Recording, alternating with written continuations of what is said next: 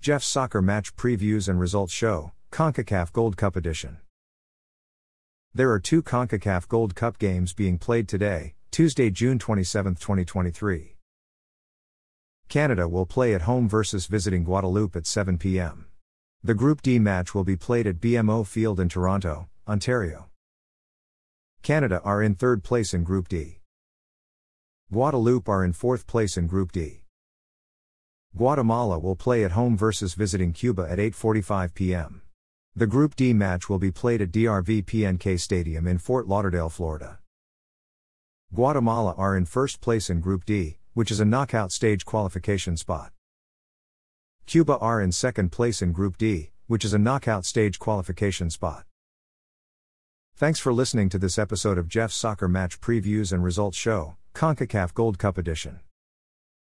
A Jeffadelic Media Podcast.